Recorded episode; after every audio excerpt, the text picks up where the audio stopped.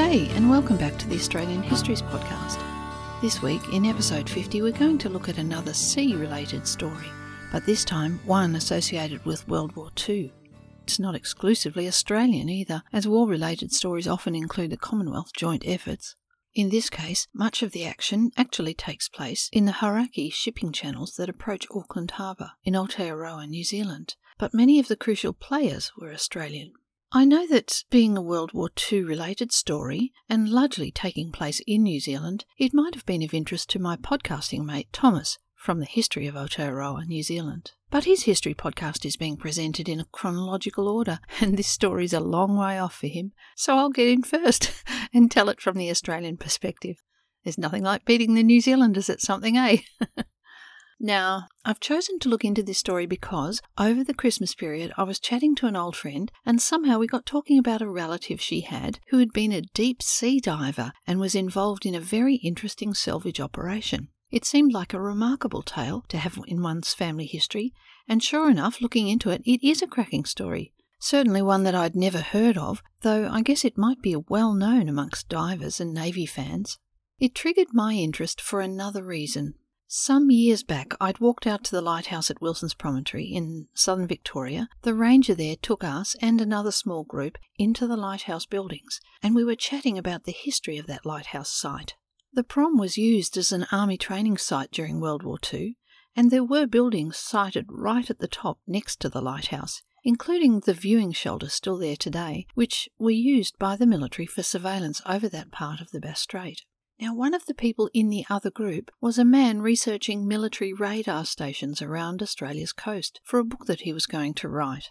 He told us a story, which at the time would have been kept from the public, as were many activities during the war. He claimed that the blokes in the radar and viewing station there one day noticed a merchant ship in the strait on the horizon zigzagging around a bit and acting a little oddly. They made radio contact, and the ship identified itself as a friendly merchant ship. They claimed they had lost a man overboard and were looking for him. The Australians offered to send out help, but soon afterwards were told, Oh, they've found their man. We're retrieving him now, so everyone stand down. soon afterwards, the ship sailed off, and apparently no one was too concerned. But a few days later, another ship making its way across the area hit a sea mine and was badly damaged. Clearly, the ship looking for its man overboard was actually a German mine laying vessel. I was astonished at that story. I don't know much military history, though of course I was aware we'd had Japanese subs into Sydney Harbour and that Darwin and other northern places were bombed during World War II. But I don't think I knew that we had German mines being laid around our coast, let alone mines that actually caused damage so close to home and so far from the epicentre of the European theatre of war. I was amazed.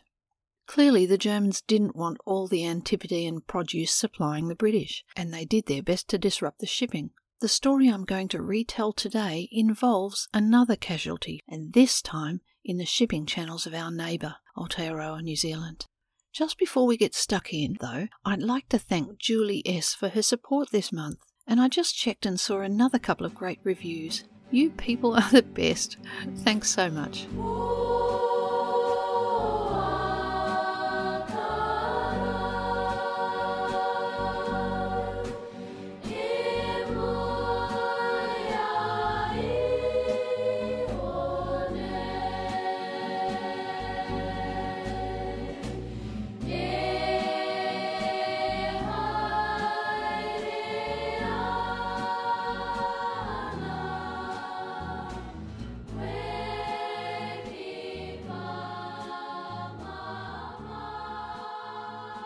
Jeff Maynard has written a very thoroughly researched and interesting book on this story called Niagara's Gold, and I will give you the full details of that book at the end of this episode, as I'm drawing much of the material for this retelling from his book.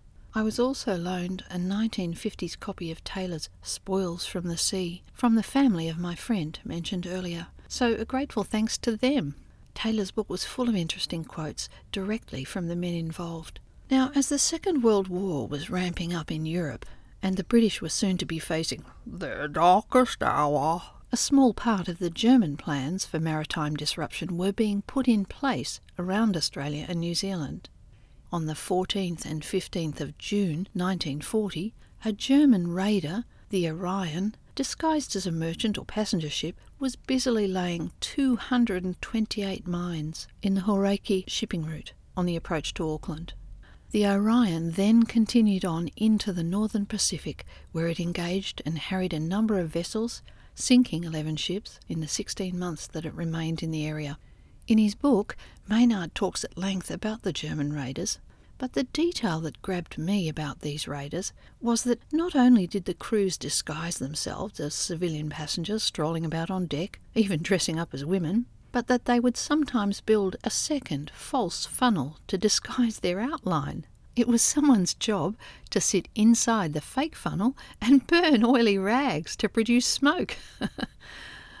Both Australia and New Zealand were contributing to the Commonwealth war effort in Europe by providing military personnel, equipment, and funds, but another very important contribution was the supply of resources and food.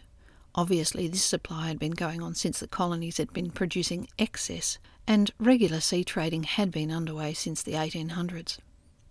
In 1875, James Mills set up the Union Steamship Company and began operating a number of vessels around and later out of New Zealand. By the 1900s, they were regularly trading and carrying passengers between Sydney, Melbourne, and the New Zealand ports. All of the Union Steamship Company vessels had been given Maori names, until their business expanded when they took on a contract for the Royal Mail run between Australia and Canada. In 1912, they launched the Scottish built RMS Niagara, which in this case was named to flatter their new Canadian customers. Beginning its mail runs in May of 1913, the Niagara performed beautifully in the following years, delivering His Majesty's mail and comfortably transporting people and goods across the globe and between Australia and New Zealand.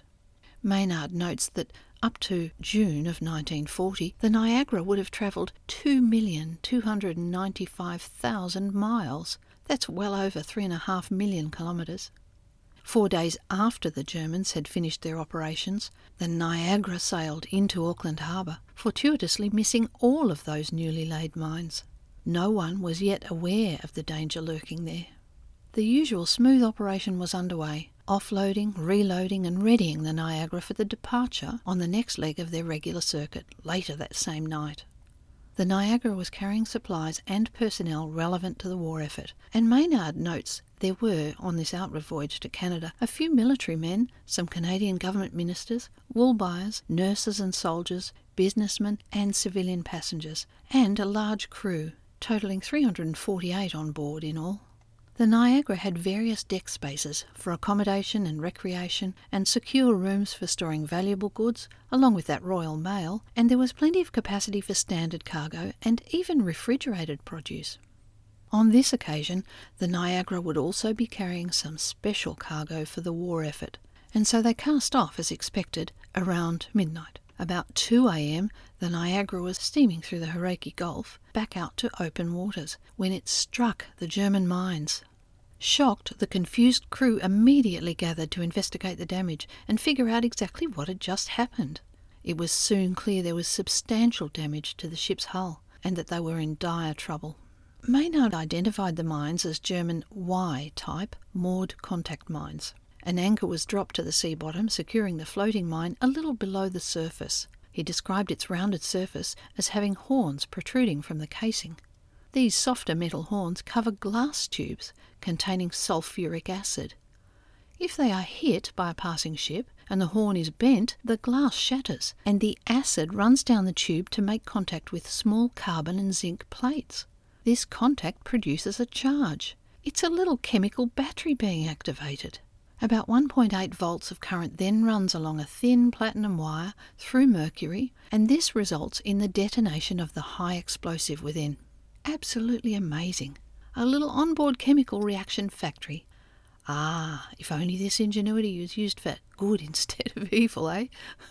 Maynard also notes the process of the glass breaking through to the detonation would usually take one or two seconds, and this proved to be very helpful because the bow, likely the strongest part of the ship, would also be most likely to strike any mine first. But with the short delay and the ship moving across the moored mine, it should ensure that the explosive occurs under the hull or the side of the ship, a place that it would likely cause much more damage. Pretty quickly, the crew knew that the hull was compromised and that the ship would sink, and so the lifeboats were readied and the passengers and crew abandoned ship. Around 4:30 a.m., all were in life rafts, watching with disbelief as the Niagara sank beneath the water off Bream Head. It was another couple of hours though before rescue from shore reached them. Quote, Niagara's only apparent fatality was her ship's cat, a five-year-old grey and white long-haired Tom called Ozzy. Unquote. The news of the sinking was shocking. Quote, because the war seemed so far away, not everyone believed that the ship had struck a mine. It was decided by barroom lawyers that there must have been an internal explosion, perhaps of a bomb set in the hold by a saboteur. Even after the Prime Minister, Peter Fraser, announced in Parliament that the Navy had found mines in the area, the legend persisted. Unquote. Taylor recorded that after the Williams team found the wreck, they confirmed mine damage both fore and aft, so it seems that the Niagara made contact with two floating mines.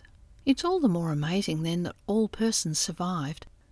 Though it was not made public, the Navy did then sweep some areas, finding about eight more mines, but it wouldn't be until later in 1941 that they undertook more widespread mine sweeping. After all that time, the mines were beginning to break their moorings and float about, and some by then had washed up around the Hauraki Gulf. Maynard reminds us that on the same morning the survivors were being brought to shore, that's the 19th of June, Churchill, half a world away, was making one of his famous speeches in the House of Commons. The battle for France is over. I fear the battle for Britain is about to begin. So the resources and support from New Zealand and Australia was to become all the more important as Britain was under intense pressure now for its survival. What was not at the time widely known prior to them sailing was that the Niagara was carrying more than the mail on that trip. In a special strong room, some eight tons of South African minted gold had been loaded in Sydney and was on its way to America as payment from the United Kingdom to the then neutral United States for munitions the Niagara was carrying the approximate value of £2,500,000 in gold. So the shock of the sinking was one thing, but the loss of the gold quite another. The Bank of England, who owned the bullion, and the Commonwealth Bank in Australia, on their behalf, was responsible for its transport, and they immediately advised the British of the sinking. Maynard reports that the response from the Bank of England came the following day, Quote, Admiralty here suggest inquiries should be made as to the possibility of salvage. Would you kindly consult the naval authorities in Melbourne on this subject and let us have their views? Unquote. It seems the Naval Board in Melbourne, Australia, made inquiries in each Australian state advising Niagara sunk in 60 fathoms. Request information whether there is diving equipment suitable for working at this depth available in Australia. Unquote. But at this time there was not the capacity available, and the Navy had to advise that they were unable to provide equipment or expertise for such a deep dive.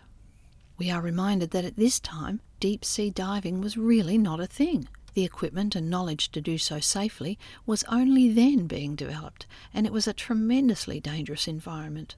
The Bank of England, though, was certainly not willing to give up.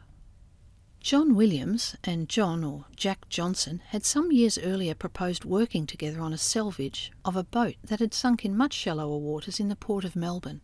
United Salvage Proprietary Limited was formed to undertake that work, and though they were able to recover the bodies from that wreck, in the end they were never given permission to attempt the full salvage in Melbourne. Meanwhile, the bank was keen to get someone to attempt a salvage on the Niagara, and so they offered any successful team a percentage reward of any gold recovered. The United Salvage Proprietary Limited thought they might be up to the task, though at that depth it would be groundbreaking and dangerous work. But there was an awful lot of gold there, and it warranted a mighty effort. Maynard records there were 295 pine boxes, each containing two gold bars, so a total of 590 ingots. At the time when a working man might earn £2 a week, each bar was worth £4,230. Even a small percentage of that amount would be an attractive prospect. So Williams flew to New Zealand and he chartered a ship with an echo sounder to try and locate the wreck. I'm not sure of the state or accuracy of echo sounders at that time, but he received an optimistic result. He told the bank that he'd found the wreck sitting upright on its keel and confirmed it to be at about 70 fathoms. He was later to discover, though, that the object on the seafloor that he'd mapped was in fact a natural formation, and his syndicate would spend a great deal of time scouting around amongst the rest of the mines before they did finally locate the wreck, northeast of the delightfully named Hen and Chicken Island group. The vessel was lying somewhat on its port side, but at least the bullion room was upwards, meaning they would have less to blast through than they might have had it lay on its starboard. But, believing he had its location sorted during that first investigation, he submitted an optimistic report to the Bank of England, suggesting they might be able to undertake the salvage at a cost of around £28,000 over a six month period. The bank agreed to his suggested terms and drew up a contract. United Salvage would design, manufacture, and supply the salvage equipment required, and the bank would pay the wages of Williams and his crew, plus other expenses such as the ship and operating costs, to the amount of £30,000. They also negotiated a reward of 2.5% of any gold recovered. Maynard notes that such a percentage was exceptionally low and that other salvages often demanded up to 50% of the value of recovered goods in such high risk ventures. So William's motivation and willingness to settle for so little was interesting, and he may have seen the attempt as their patriotic duty to some extent, in wartime perhaps. Anyway, it seemed like a sweet deal for the bank. The contract was signed in October 1940, and he then set about getting the diving equipment designed and built and gathering his crew, but that would not prove to be an easy task. In 1940, working underwater below 200 feet was virtually unknown. There were various deep water designs for individual diving suits, but none were really reliable and entirely safe. At 200 feet, suits would need to be inflated to stop the water pressure from crushing the lungs. In the days before mixed gas breathing was safely in use, compressed air was the only option, and there was the highly dangerous risk of nitrogen bubbles forming in the bloodstream, the bends. At that depth, a diver could work for only about 10 minutes before slowly coming to the surface over the following 30 minutes to safely decompress. So, doing any kind of physical salvage work would be excruciatingly slow, all other difficulties aside. Williams' crew would need something that could operate at up to 600 feet. The only way that seemed possible was to have the diver sealed inside a solid pressure resistant vessel. If they could design portholes to withstand the pressure, the diver might be able to see what was happening at the salvage site and might communicate to the ship, but he would not be able to operate any machinery himself, like the robotic arms that we see on deep sea vessels today. Those on board would need to drop hooks and nets from the surface with only verbal instructions from the diver. This was going to be a very tricky task in a tidal, moving sea channel, often with poor visibility. Still, you know, gold. Maynard recorded that a similar salvage had just been done this way at 396 feet depth by a German Italian group salvaging gold from a sunken ship called the Egypt off the coast of France right before the war. Williams had apparently read about that effort and he felt they could do something similar despite needing to work in even deeper waters. He approached engineer David Isaacs from Melbourne to design a dive chamber that would allow them to do the same. The diving bell would need to be smooth and narrow and able to be inserted into holes blasted into the Niagara's decks and allow the diver inside to view the gold and direct retrieval. Taylor writes that Isaac's design was a great improvement on the bell used by the Italians, and quoting Bill Johnston explained why. Quote, because a diver can remain below in it for as long as 10 hours if necessary, under almost ordinary atmospheric conditions. The iron ballast is attached to the bottom outside the chamber itself in such a way that by unscrewing a couple of nuts on the floor, it falls away. In an emergency, John or I could release this balance blow our water ballast, and float the bell to the surface. Or so we hope. Unquote. Now, this chamber was itself to be state of the art and something special to be able to work at such extreme depths. Bill Johnston described it looking like something imagined by Jules Verne. Quote, Though really it is no more than a huge domed cylinder in which one man can stand in comfort and two just squeeze. In the dome are 14 circular windows of quartz glass, some for observation and others on top to admit light. It stands 9 feet 6 inches high and weighs nearly 3 tons. It is made of specially cast manganese bronze and mild steel, strong enough to resist the pressure of 350 pounds to the square inch at 750 feet. We will enter through a circular hole in the dome, over which a lid will then be clamped by four large holding down bolts. The idea is that the diver, wearing a shock helmet, oxygen mask, telephone headpiece, and the warmest clothing he can lay his hands on, will enter the bell in the hold. As soon as the lid has been fastened, down the bell will be hoisted by a steel holding wire wound by a winch and swung over the side. There is nothing much to it in theory, but we can't help wondering how it will work out in practice. Unquote. Both the cylinder and dome sections were fabricated at the Thompsons Engineering and Pipe Company Limited in Castlemaine, Victoria. Engineers Australia has an entry for Thompson's Engineering on its Engineering Heritage Register, stating, quote, Thompson's of Castlemaine was a very significant manufacturing business during its approximate 100 years of operation under the Thompson's name. It has historical significance for the important role it played in the development of an engineering and manufacturing industry in Australia. Unquote. They also note, quote, a collection of over 50,000 engineering drawings and several pieces of Thompson's designed and manufactured machinery is held by the Maldon Vintage Machinery Museum. Unquote.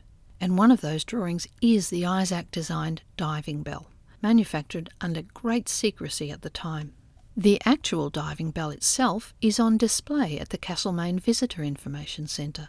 There are a number of very small portholes in the bell to allow the divers to see the vessel and the accompanying salvage machinery and direct their actions. But at the time it was constructed, there was no safety glass as we know it that was designed to withstand such pressure. Isaacs did the best he could from first principles, but he was never entirely sure that the glass would withstand the demands, and its first real test was the live one at site. They also had a phone set up to communicate reliably with the surface. Quote, the telephone layout is superb, certainly as near to perfection for two way communication as could be expected.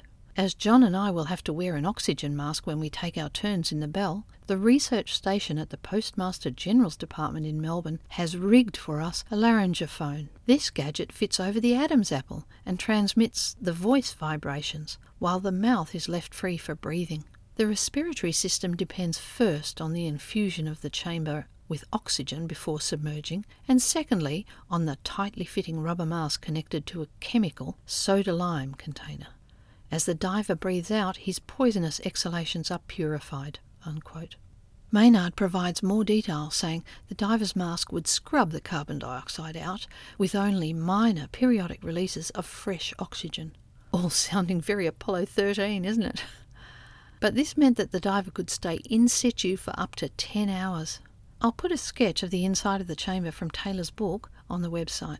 The metal construction was well proven in engineering, but they had some concerns, as I mentioned, about the ability of the glass withstanding the pressure for extended periods. To date, nothing suitable had been definitively tested and proven. The Johnston brothers seemed to have a good level of confidence in Isaac's diving bell, but a test on site would be required before the men used it. Quote, Williams insisted that it should be tested in 88 fathoms of water, that's 528 feet or 161 metres, with sandbags approximately equal to the weight of the men. The test was completely successful, no trace of leakage was seen, and the glass windows suffered no damage. Unquote. As the equipment was being constructed, Williams recruited his crew. Of course, Johnston would be the lead diver and would be accompanied by his brother Bill, also a diver, and the highly respected Captain James Herd would be William's second in command, responsible for managing the crew, though he wouldn't be able to join them in New Zealand until January. They brought other men that they'd worked with before from Australia and also recruited a few locals once on site. When Williams left for New Zealand to prepare the start of the ambitious mission, it was a big deal. The Australian Prime Minister at the time, Robert Menzies, was urging Williams to undertake this impressive task for the kudos of the country, saying, quote, Succeed in this, and you and those under you may have any honour you'd like to name. Unquote. So Williams would have been feeling pretty well supported at that time. On arrival, he had trouble finding any available vessel that they could use for the salvage endeavour. With the war underway, every suitable ship seemed to be already put to work so he had to resurrect and repair a derelict vessel called the Claymore. But even with the repairs, the Claymore was always marginal, and it proved to be cold and damp and uncomfortable. With the equipment and personnel arriving from Australia in November, they arranged their supplies and materials and were ready to head out to the identified dive site on December 9th, 1940. Interestingly, they had to await the minesweepers after all this time. The naval base in Auckland was supposed to have done that before they arrived, and considering the Niagara had already been lost in the area, it does seem a little cavalier not to have done that to make the passage safer for any ships coming and going. But finally, on the 14th of December, the Navy did a sweep about a mile radius around the wreck site that Williams had identified, and several mines were located and detonated or sunk there but there were many more mines still anchored across the Gulf, and they would prove to be a great safety hazard throughout the year ahead. As it turned out, the sea floor anomaly detected by the echo sounder turned out to be a natural formation, as I mentioned earlier, and the Claymore crew then had to spend many more weeks searching and trawling the sea floor to identify exactly where the wreck had settled. This process also put them at risk of snagging more of the mines, which they did on numerous occasions. Once a mine mooring had become entangled around the Claymore anchor chain and was being dragged across the manned diving bell, putting them all at great risk of detonation before they were able to mark its position and report it to the Navy.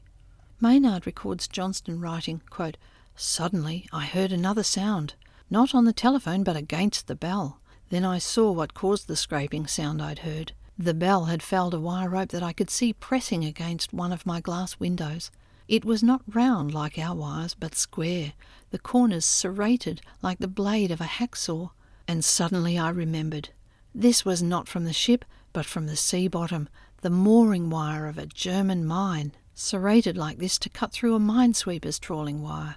The bell was fastened to enough high explosive to blow me and the claymore sky high. Johnston let the ship know what he'd seen, and it would be reported, but he had to wait to see if the snag would clear itself before he could make for the surface. Quote, it was agony waiting. I was watching the wire, hands over my ears in an instinctive, if futile, protection. I saw the dark bulk of the mine, the shackle where the wire was secured, close to my face. The bell was rising slowly, and then, scarcely daring to breathe, I saw the mine sway in front of me and drift away slowly. I was sweating and shaking. Unquote. Despite it disentangling from the diving bell, they weren't clear of it yet. The mine, instead, then coming close to the boat, causing everyone on board great anxiety.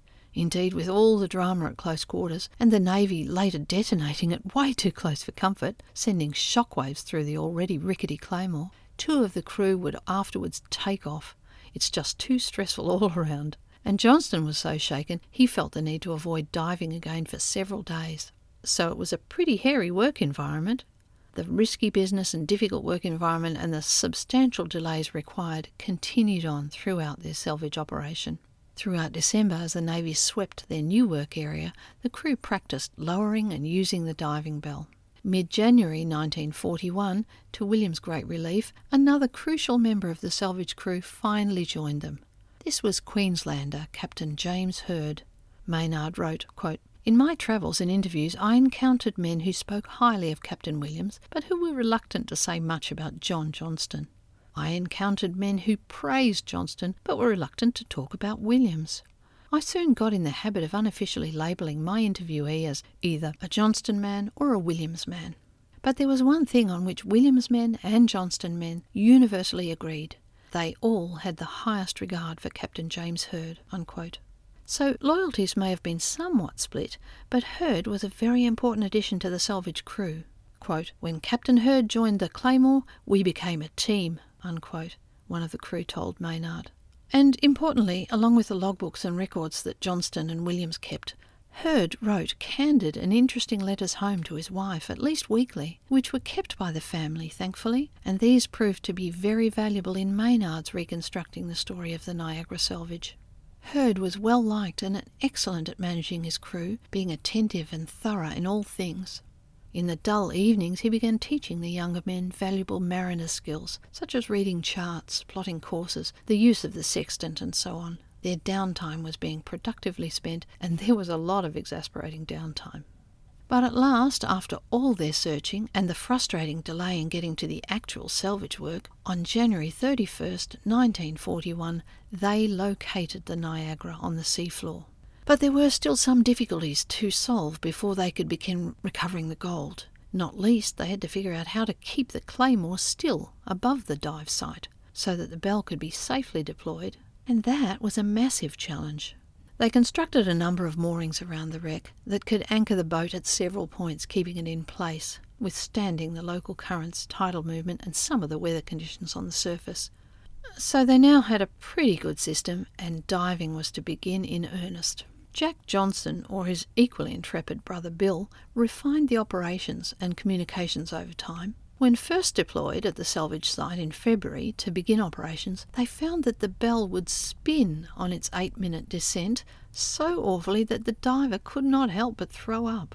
Jack decided that tall gumboots would be an essential bit of kit to save them from standing for hours in their own vomit.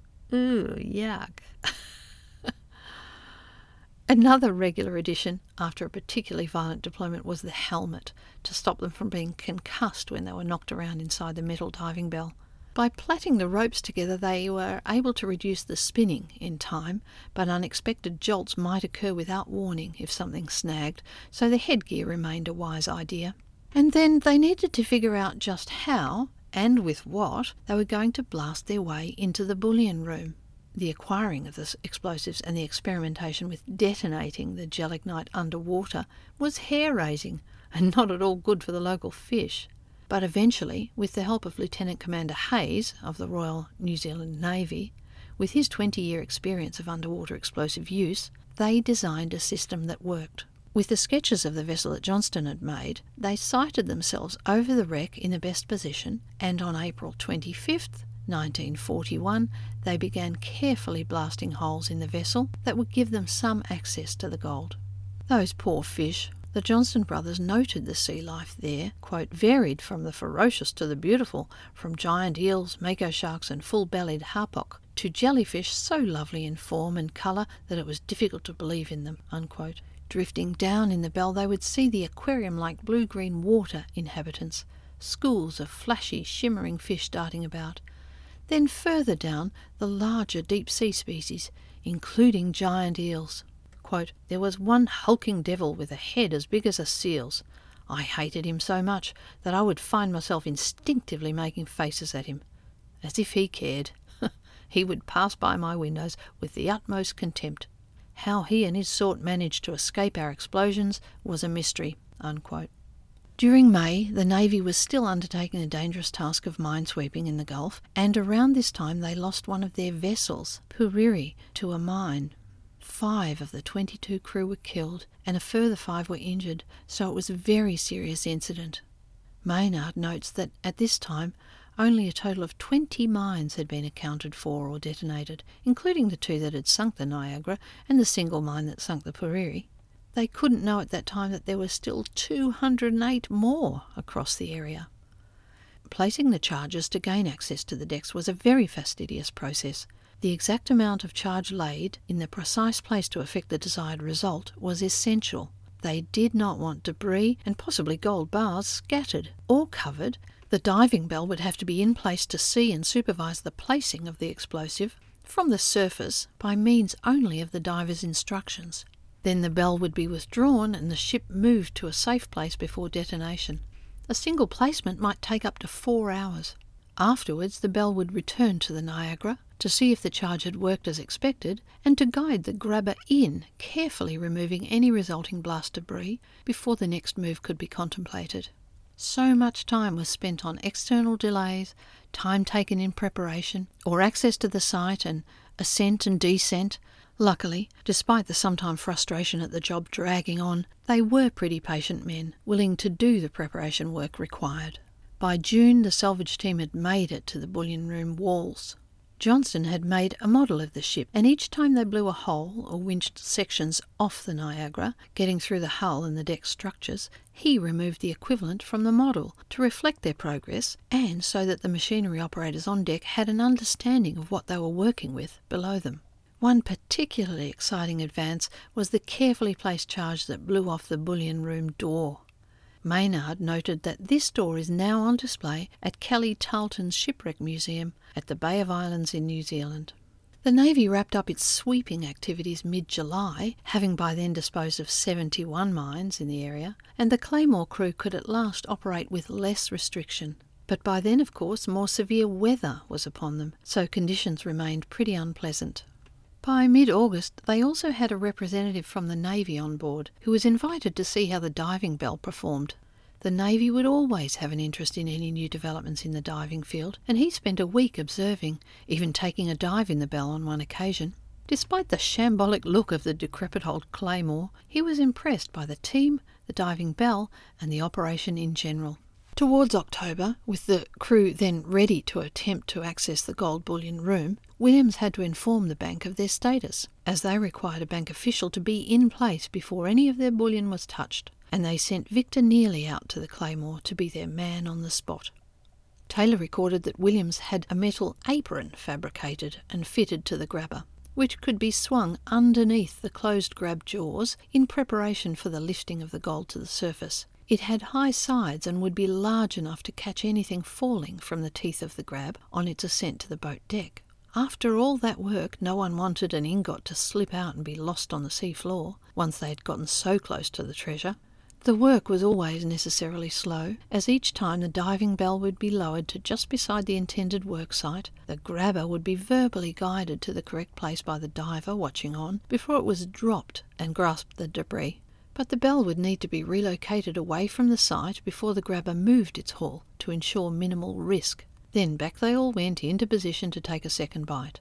And this process was fraught, risking each manoeuvre something snagging or falling, and more than once one of the divers found their diving bell snagged, and they would be stuck there while they figured out how to untangle or release the snared lines. Early October, having blown the bullion door off its hinges, the engineer was working on getting some lighting down there. In the coming days, they removed another section of wall and then had an opening of around 8 foot by 6 foot to get the bell or the grabber in.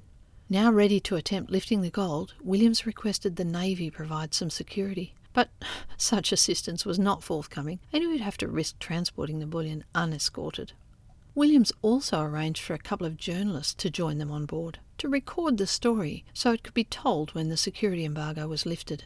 And so, with Nearly, the bank's representative watching on, on October 13th, Johnston took the bell down to supervise the grabber lifting the first of the gold. Johnston recalled directing the grabber into place from his vantage point, inside the diving bell. Quote, Hold it. Take it over the bridge keel a bit. Over a bit more. Hold it. I think she's right over it now, Skipper. Lower gently. Now drop it and take a bite. Unquote. Taylor added. He'd heard the grab bump at the chosen drop point and make a dull thud as though it had struck a wooden object. He was surprised not to hear the clang of the metal on metal. Then take up the grab. I want a good look at it this time, so take it slowly. And he felt pretty sure they had grasped something of value this time. Unquote. So up Johnston came to see what it was he thought he'd seen below. Quote, Never was a grab treated so tenderly or with more respect. Arms were stretched to prevent it hitting the bulwarks and to guide it gently to its destination on the well deck, where it disgorged its heavy box, foul with mud and smelling like the devil. In a mash of decaying sawdust lay two massive ingots, so shiny that they might have come hot from the mint. Each was about a foot long, four inches broad, an inch and a half thick, and thirty four pounds in weight. Unquote. Their first attempt had been successful and relief must have washed over them. Watched by the journalists and the bank official, the gold bars were inspected and identified from the individual markings cast on each one, shining untarnished after their 16 months in the waters of the Hauraki Gulf. The crew cheered, their morale now lifted, and as Williams insisted they mark the momentous occasion with a formal toast, they all made their way to the ship's saloon for a celebratory drink. With no radio on board, though, the outside world was still none the wiser. The following day would have been an anticlimax, not very productive, but the one after they managed nine boxes. The recovery then to date on board was valued at that time around £85,200. As Maynard noted, this was already more than three times the amount the bank had outlaid in attempting the salvage. Bad weather prevented another try in the days following, so they took the first haul to Whangarei to be transported to the Bank of New Zealand for safekeeping. Nearly issued Williams with a receipt for the gold that he saw deposited at Whangarei after Williams's earlier and frequent requests for Navy communications to be made available on the Claymore, which were always rejected, only then, with some pressure from the bank no doubt, would the Navy finally yield and install the one way radio telephone, so they could advise when they were bringing in the next shipment or report any trouble. Quote, they actually recognise our existence, commented Captain Herd wryly, though we could have disappeared without trace up till now, and nobody would have cared a tuppenny damn. It just goes to show what a few bars of gold will do. Unquote. And then they headed back out to the wreck. Conditions were variable, but they managed to recover another 16 bars before returning again to Whangarei on October 22nd. So it was a slow start, weather interfering with their operations, but they had managed 45 gold bars in three diving trips. The next three successful dives brought up 57 more. Early November, they had to remove a little more debris to get access to the remaining gold, and on the next trip to the bank, they had 146 bars on board, over 1.5 tonnes of gold. On the 9th, they managed to recover 92 bars in one day, their record for that operation. After four more trips at the wreck, the salvage team had recovered 541 gold bars out of a consignment of 590 so not a bad effort given the difficulty with the deep diving for the time. The crew were ecstatic. Contacting the bank on November 29th, Williams wrote, quote, I have given a lot of consideration to the problem of whatever balance may remain, as it will be somewhat difficult to know when to stop trying to recover them, and possibly more difficult still for the Bank of England to realise why, since we've got so many we cannot get the lot. In the first place, some boxes have been lost from the grab, and although we think this loss is restricted to three, we do not know. Secondly, although we think that the grab reaches all parts of the strong room area, in the long run there is no certainty that one or more boxes are so placed as to make them impossible for the jaws to get hold of them, having in mind once more the angle of the repose of the wreck. Recently, part of the internal structure of the bullion room came up in the grab, and there was not a single rivet left in it the room must be hanging by a proverbial thread, and that even a small shock will send the lot to the bottom. From this I have decided, therefore, to continue grabbing until 200 unsuccessful bites have been made, after which it would seem to me to be useless trying any more. There is, of course, the possibility that some should remain, and should this be a substantial sum, then I think we should consider sending Johnston to America to inquire into the possibilities of helium gas use with a flexible dress, or whether the articulated suit would be of any assistance. We will have exhausted the usefulness of our present appliances. Unquote. So Williams was feeling like they were close to the end of the exercise, but he was willing to give the team every opportunity to find the last ingots before leaving the site, and they continued on into early December. On their last effort, the logbook reported, quote, Despite the unfavourable conditions, Mr. Johnston was able to raise 23 grab loads from the bullion room in none was there anything but small pieces of concrete, broken spoons, and other small items of table silver, but no gold. Since the last bar was recovered, the grab has made 49 unsuccessful bites. Unquote. They took the lights back down, and nothing was seen that might be recovered. Herd also descended into the bullion room to confirm Johnston's observations. Quote, At 4.20, Mr. Johnston managed to place the bell right in the room in such a position that every corner could be plainly seen. He reported it as having been cleaned right out. Unquote. Two bars were later seen wedged in the steel foundation angle of D deck, but despite many attempts, they were not able to dislodge them with the equipment available at the time. Sunday, December 7th, was to be their last day attempting any recovery. Taking the diving bell to another area, they discovered two more bars, and working for many hours to nudge these into a position where they might successfully be grabbed, the last two bars were recovered. The total now 555 from 590. An exceptionally good result given the limitations of the era. And so they packed up their equipment and made preparations to clear the area. Taylor wrote, quote, Of the 11 months and three weeks which had passed since the commencement of operations, the actual working time was less than three months. In that short period, the divers had survived a thousand dangers, and every other member of the party had lived through an ordeal such a few men would willingly endure. One of the crew members recalled, quote, During the course of the recovery of the gold, we all thought that we'd be made wealthy men and not have to work again. This was our great hope. Unquote and this would have been a fair enough expectation because of the usual reward expected by those salvaging otherwise lost goods, up to 50% of its value sometimes. But I'm puzzled as to why they were not aware of the negotiated agreement Williams had already agreed to up front. The men on the Claymore had worked in exceptionally hazardous conditions, through winter, in a tough environment, and with the presence of real and regular danger, working in amongst live sea mines, in a dodgy boat, using equipment that was right at the present day cutting edge, engineering wise, and not entirely proven when it came to the glass, for example. So perhaps with the really very impressive success they had achieved, they felt a bigger reward might have been appropriate, over and above their early agreement. But the Bank of England had drawn up a rather tight contract with Williams Salvage Company, and it was not clear to me that the crew were aware of that. They seemed to think they'd need to wait and see what shook out for them once the job was wrapped up.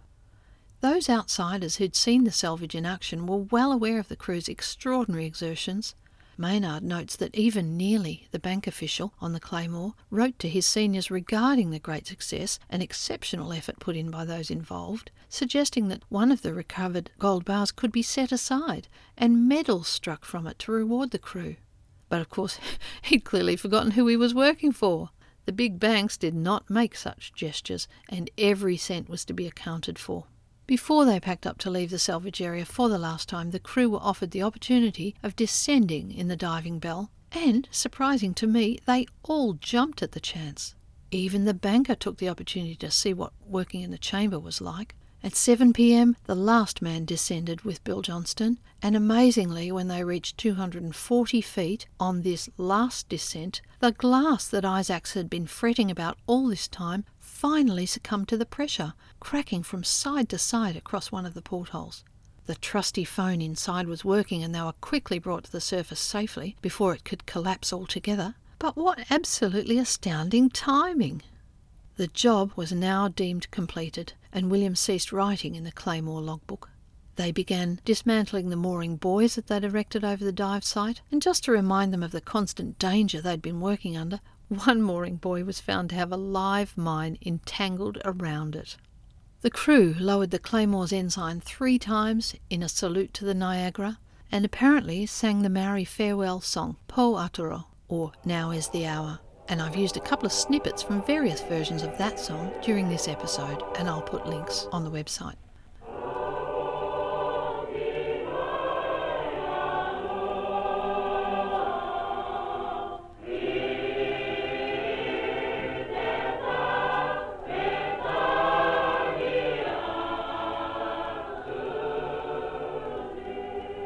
Same date, December 7th, that the Claymore were farewelling the Niagara, Across the dateline, on the morning of their December 7th, Pearl Harbor would be attacked and the Pacific War would begin. New Zealand and Australia would now be much closer to the action, and there would soon be Japanese submarines and attack fighters in our own harbours, along with the remnants of the German mines laid in our waters. When the Claymore had completed the dismantling of the moorings and finally arrived at the Whangarei harbour, the men were informed that Japan had declared war on Great Britain and the USA. The New Zealanders returned home while the Australians sailed back to theirs, arriving to find Australia preparing itself for a much more local war. Soon afterwards, in January of 1942, Japanese subs were laying mines around Darwin when one was sunk by the Australian Navy, leaving it in 150 feet of water. They wished to search the vessel for code books and any other intelligence that could help them prepare, and American divers had tried to get access, but conditions were difficult and they had to abandon their efforts after several days. Williams Syndicate, known in Navy circles for the Niagara work, were asked to go to Darwin to see if they could assist. The Claymore crew were also asked to work with the Americans to help raise a sunken oil barge in Darwin Harbour. On the 19th, as they were all working away in that harbour, they heard a large air fleet approaching. Darwin was under full aerial bombing attack by 242 Japanese aircraft, intent on destroying the ships and the harbour infrastructure. There were approximately 250 casualties that day, and Darwin City was devastated. The submarine salvage had to be abandoned, and everyone who could had to leave Darwin, including the Williams Salvage Syndicate team. The newspapers now had bigger stories to tell, but the embargo on the Niagara salvage reports was lifted around this time, and articles about the Niagara gold salvage were published, sharing the front page with the Darwin bombing news. The amazing Niagara gold recovery gave the Australians a good news story of men with courage, skill, and enterprise triumphing over great odds. Just the kind of positive stuff one wants to hear after sh- such a shocking attack. The country would now have to gear up and face the possibility of invasion after so much previous experience of fighting war in far off lands while the family was safe at home. This would be a different war now. Afterwards, in relation to the Niagara salvage, Williams apparently made many approaches to various government officials, quote, setting out the details of the salvage and praising the courage of James Herd, the Johnston brothers, and the rest of the crew, unquote, in the hope of having his crew recognised for their exceptional efforts, as Prime Minister Menzies had suggested, but to no avail. Menzies was no longer the Prime Minister, and the tone had changed. Some thought Williams' men would be amply rewarded by the banks and didn't need any additional accolades for their groundbreaking work. Others felt that at a time of war there would be those in direct service who might better receive any awards or honours. Though they seemed pretty quick to call on the team's skill and expertise when they wanted something salvaged from the sunken sub for the war effort, and Williams and his team had jumped straight to it. Considering their eventual reward from the banks, I think there probably is some argument that their actions were motivated by more than just financial considerations. Indeed, most of the crew went on to work during the war years under Williams for a newly created Commonwealth Salvage Board, salvaging ships throughout the Pacific. James Herd wrote to the Prime Minister too, and Maynard quotes the response, saying, quote, This was the only official recognition, award, or acknowledgement any member of the Claymore crew has ever received. 17th March 1942. Dear Sir, I desire to thank you for your letter of the 28th February in regard to the salvage of the bullion from RMS Niagara. I am most appreciative of the great difficulties involved in the operations, and it is gratifying to know that Australians were associated with such a magnificent achievement. Yours faithfully, John Curtin, Prime Minister. Well, that's quite the meagre pat on the back, really, isn't it? Considering the pains they went to to recover the Commonwealth gold, intended for the war effort, by men who were testing newly engineered specialist equipment at the cutting edge of diving knowledge at that time. I expect there would have been many perhaps who imagined these men were already handsomely rewarded from their share of the bullion recovered, as was common, and not really in need of any official recognition. But sadly, despite their optimistic expectations, as they worked amongst the live mines and the crappy weather, this was not to be a wildly lucrative job that they'd hoped for, the Bank of England acting like Scrooge in the end. The final crew that came together in late April and stayed for the actual salvage operation included Shipmaster Williams, Chief Salvage Officer Herd, the divers, the Johnston brothers, Chief Engineer Jim Kemp, Engineer Alf Warren, Second Mate Joe Alcock, Fireman Arthur Bryant, Steward Stan Mitchell, Able Seaman Bill Green, Nipper Lowe, the ship's boy Les Mishewski, Able Seaman Tommy Nalder, Ray Nelson, the cook Stan Dainton, and able seaman Bluey Rigby, and these last six were New Zealanders. Maynard recorded the salvage costs and rewards by saying, quote, Firstly, the value of gold salvaged was two million three hundred and eighty eight thousand nine hundred and fifty three pounds. Thus the syndicate received, as its 2.5% reward, £59,723 16 shillings. From this it had to deduct approximately 10,000 for the manufacture of the observation chamber and other equipment. The wages and expenses of the salvage over that year were to be paid by the Bank of England and amounted to approximately £25,000. At completion of the salvage, the syndicate submitted a statement of expenditure requesting an additional £10,000, 4 shillings and sixpence for the balance of wages, including special wages and overtime. This amount covered the bonuses promised to the men and the £3,000 bonus, or danger money more like, that was promised to John Johnston. So, aside from the reward percentage of gold recovered, the costs to the bank would have amounted to around £35,000 from a nearly two and a half million pound recovery. And here's where we'll express no surprise at all. The Commonwealth Bank said they were not authorised to pay that last invoice, but they would forward the account to the Bank of England. The Bank of England said, looking at their contract, they've already discharged their contractual liability, and though, quote, reluctant to appear niggardly, I should find it difficult to recommend payment over and above the contract, unquote. So it looked like Williams would not recover the outstanding wages owed. I bet he was wishing he'd held on to those last recovered ingots until the account was submitted and paid. Anyway, Williams did pay the promised bonuses from the 2.5% reward amount already received, which of course was going to reduce the reward pot for all the others. The Combank did at least follow up by advising the Bank of England that the Commonwealth Crown Solicitor, quote, has now advised me that in his opinion the claim of the syndicate is probably chargeable against the expenses of the operation.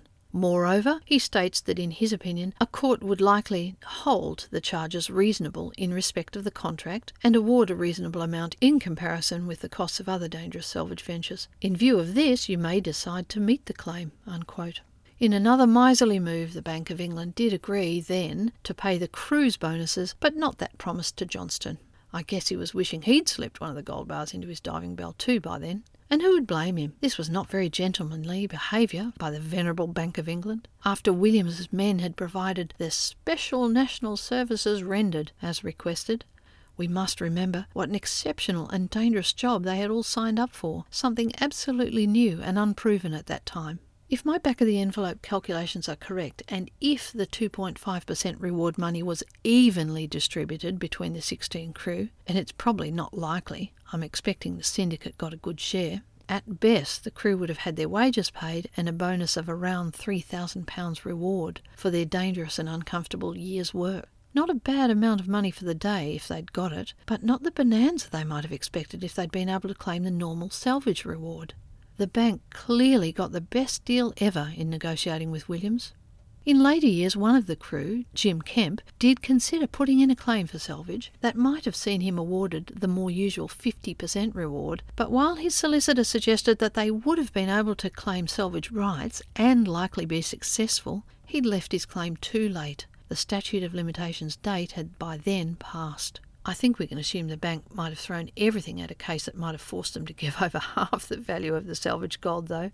Taylor records that at the completion of their salvage attempt in December 1941, Williams and Herd had both been satisfied that the remnants of the bullion shipment would remain beyond human reach for all time.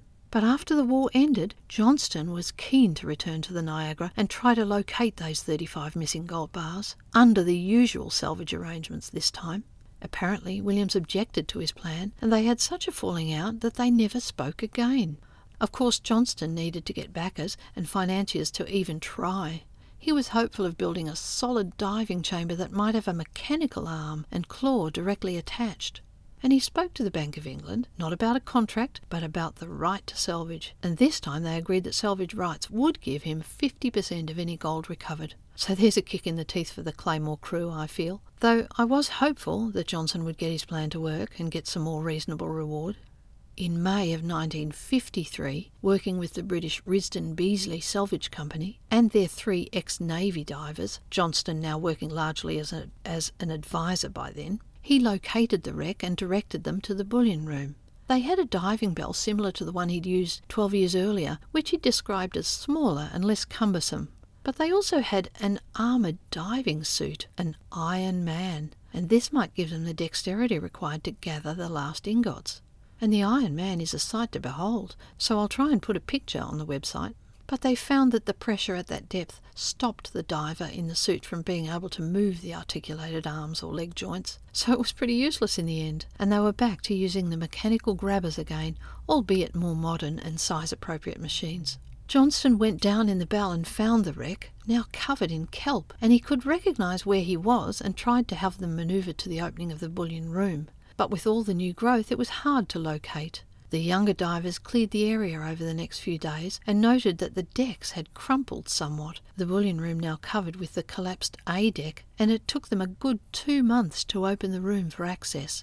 It would be many more weeks before they found their first gold bar, but in the weeks following that first recovery, they located and recovered 30 ingots in total. Good work, Johnston.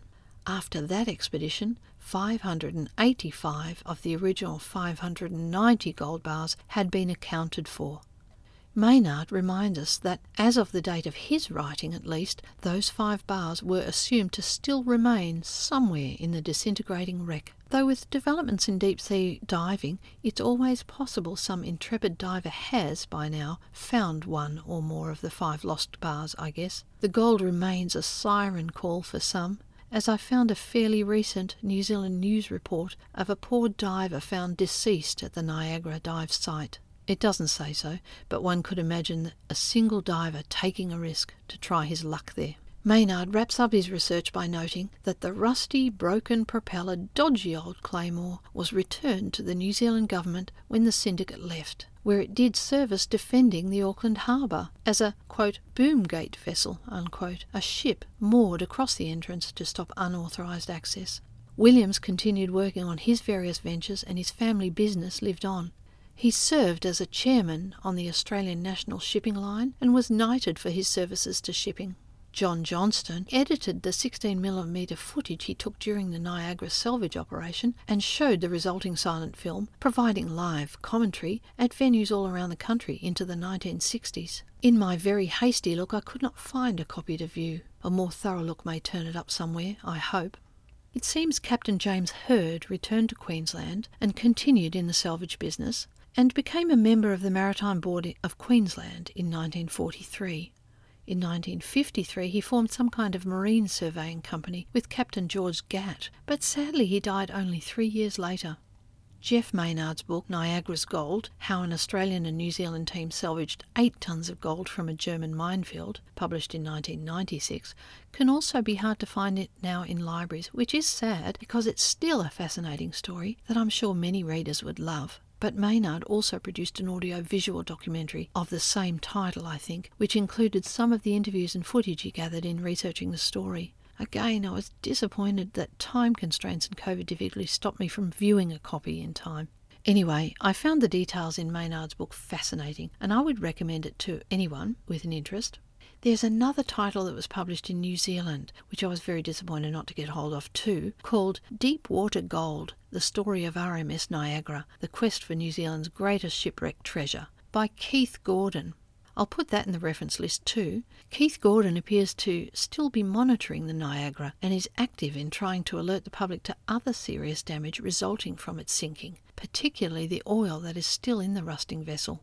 Quote, Keith Gordon stated, 72 years after the war, the wreck is still a clear and present threat to the region and to our natural heritage. We are at present discussing the situation with the authorities, and it is hoped that action will be taken to carry out a risk assessment survey of the wreck to determine the potential environmental danger that the wreck still presents. Unquote.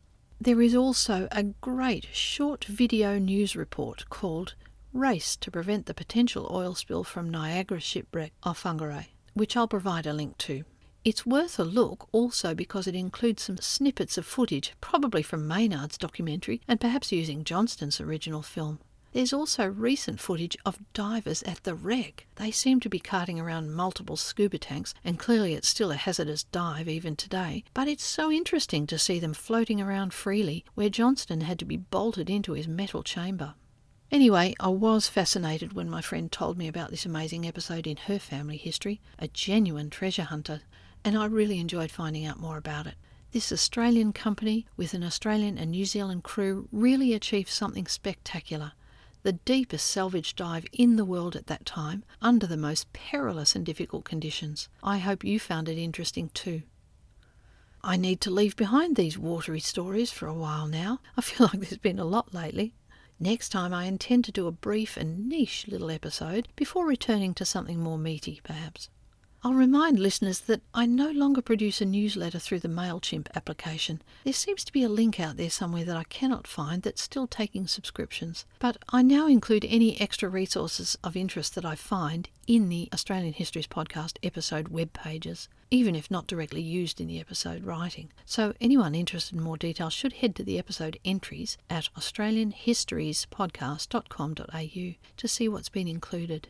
And I'm moving my main email address to aushistpod at gmail.com. That's A U S H I S T P O D at gmail.com. They just do a better job of recognising spam. It should help me not to miss the genuine emails buried amongst the outrageous amount of spam. It drives me mad. I didn't get a podcast review ready in time this month either, and I'm still working on the Australian Histories Podcast web page listing recommendations that I spoke about last month. But, you know, it'll happen sometime soon.